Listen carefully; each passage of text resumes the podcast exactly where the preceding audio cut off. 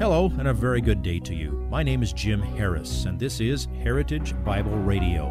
Heritage Bible Radio is an extension of Heritage Bible Church in Boise, where it's my joy to serve as the teaching pastor.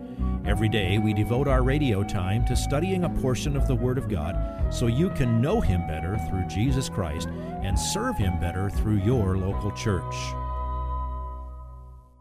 This week on Heritage Bible Radio, we study a familiar passage found in Ephesians chapter 6, verses 13 through 17, about putting on the full armor of God. This passage includes instructions to number one, wrap yourself in the truth. Number two, guard yourself with righteousness. Number three, prepare yourself with the gospel of peace. Number four, shield yourself with faith. Number five, assure yourself of salvation. And number six, sharpen yourself with God's Word. Please listen to Pastor Jim as he presents today's slice of this week's message entitled, Take Up the Full Armor of God. If you're going to be successful in this spiritual battle, you need to be a person of truth. Uh, that means you're committed to truthfulness and sincerity. Truthfulness is part of the character of the new man that we have met in Ephesians chapter 2, who one of the characteristics is he speaks truth in love. Less than total commitment to truth will be your spiritual demise. Deceit, guile, they're not part of the life of a successful Christian soldier. Speaking truth in love is sometimes painful, but it's always the right thing to do. Say what you mean and mean what you say. Do away with hidden agendas if you want God's blessing and protection in the battle. Speak His truth and be truthful. When you encounter lies in the world, you need to make sure you're anchored in the truth and you have it ready at your disposal as if it were tied around your waist, anchored with the truth. Secondly, guard yourself with righteousness. The other half of that verse, and having put on the breastplate of righteousness. Those words also come from Isaiah, this time from Isaiah 59, verse 17.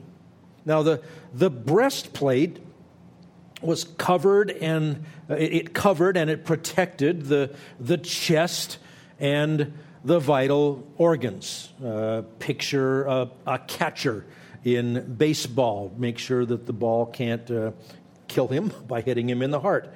Uh, this breastplate was made of overlapping scales.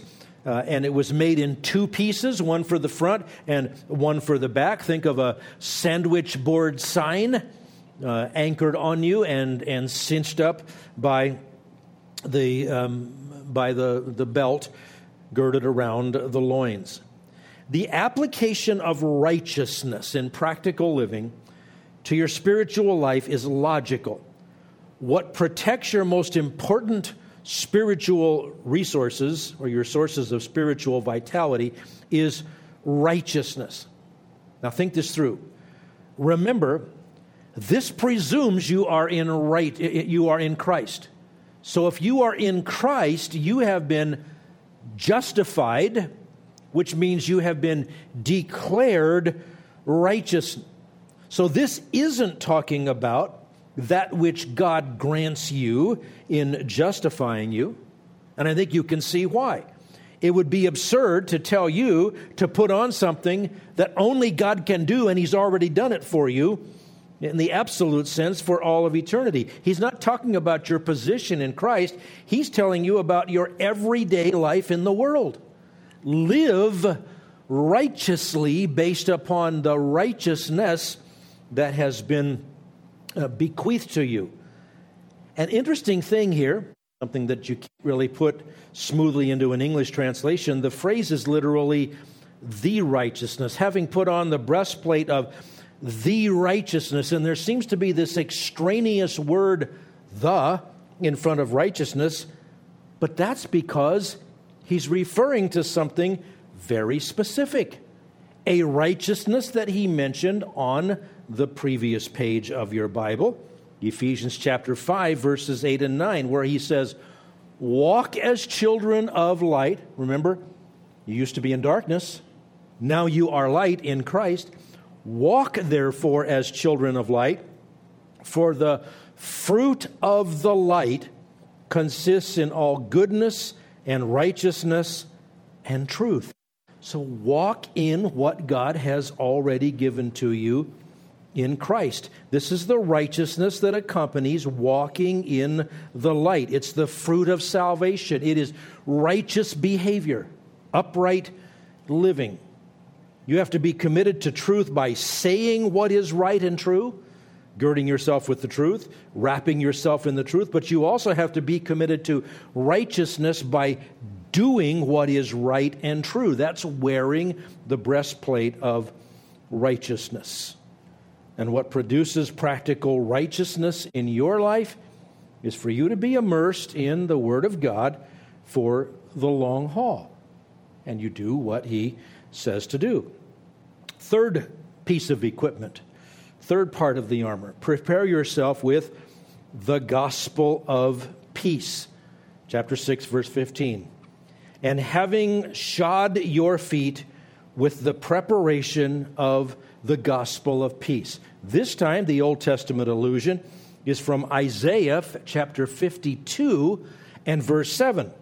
And this one might sound familiar to you because it's also quoted in Romans chapter 10, verse 15. Now, notice he says, says having shod your feet. You probably also didn't say, This morning I'll be right along, dear. I haven't shod my feet yet. It means put on your footwear, put on your, put on your shoes. And it's your responsibility to put on this as with every other piece of the equipment. Having your feet prepared for what you intend to do is really important. Uh, you don't go scuba diving in your snow boots. You put on flippers, right? Uh, proper footwear has to match the activity for mobility and stability, and it differs for different activities. You could go search through my house, and you would find that I have dress shoes, and I have walking shoes, and I have slippers, warm ones for the winter, cooler ones for the summer. There are flip flops, there are the old tennies for doing something grungy in the yard. There are the nice tennies. There are the boots for snow. I even have some cleats I can strap onto my boots for when I'm walking on um, icy things. You would also find my golf shoes. Now, in deference to age and damaged parts, I've jettisoned the racquetball shoes. Um, I don't have longer any longer have soccer referee shoes. I don't have my track shoes anymore. I've even given up the, the, the bowling shoes. Some people might have dancing shoes, bicycle shoes, cowboy boots, waders, high heels. It depends on what you're going to do. You have your feet prepared for the activity that you're going to, to be uh, engaged in. Well, shod your feet, prepare yourself with the preparation of the gospel of peace. Preparation implies we need to be ready. We need to have an answer ready to explain who we are in Christ and why we act the way we do. Knowing and living in light of the, of the gospel gives us the preparation and the readiness we need. Need to be prepared with the gospel. Gospel means good news, specifically the gospel of Jesus Christ, 1 Corinthians 15, 3 and 4. The gospel is that Christ died for our sins according to the scriptures, and that he was buried, and that he was raised again on the third day according to the scriptures. And that is the only basis for our hope. That is the only basis for our salvation. That is what sets us free from our bondage to sin and from the penalty of sin. Now, as I mentioned, the quotation here comes from Isaiah 52, verse 7. And if you go there, you'd see that the good news that Isaiah was referring to was the good news of the return of Israel from captivity and the fact that they would be able to come back into the land and worship again in Jerusalem. But in Romans 10:15, Paul gives the inspired application of that verse to those who preach Christ, the ultimate good news of liberation from bondage, not bondage in exile to a foreign country, but bondage to sin. It's the gospel of peace. Gospel of peace is that good news which makes peace between man and God. It is the only basis upon which we can truly experience the peace which God gives. It's the only thing that, that truly brings alienated parties together in Christ. We saw that at length in Ephesians chapter 2. Now, here's some irony. I heard a while back the definition of irony it's the opposite of wrinkly. But in a more literary sense, your readiness for battle comes from the gospel whose content is peace. We fight this battle with the message of peace.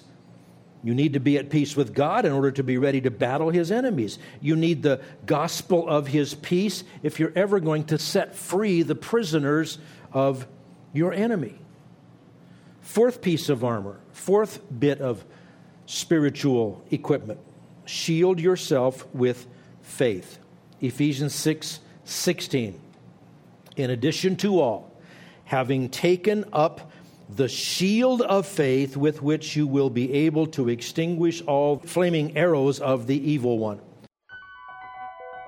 If you would like this message on compact disc, let me know and we'll send it to you. You'll receive the entire message, not just the portion on today's program.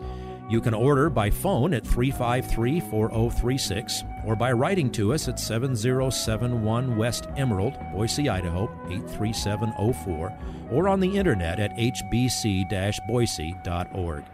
Heritage Bible Radio needs your prayers and your financial support. Once again, you can reach us online at hbc boise.org or by telephone at 353 4036 or by writing to us at 7071 West Emerald, Boise, Idaho 83704.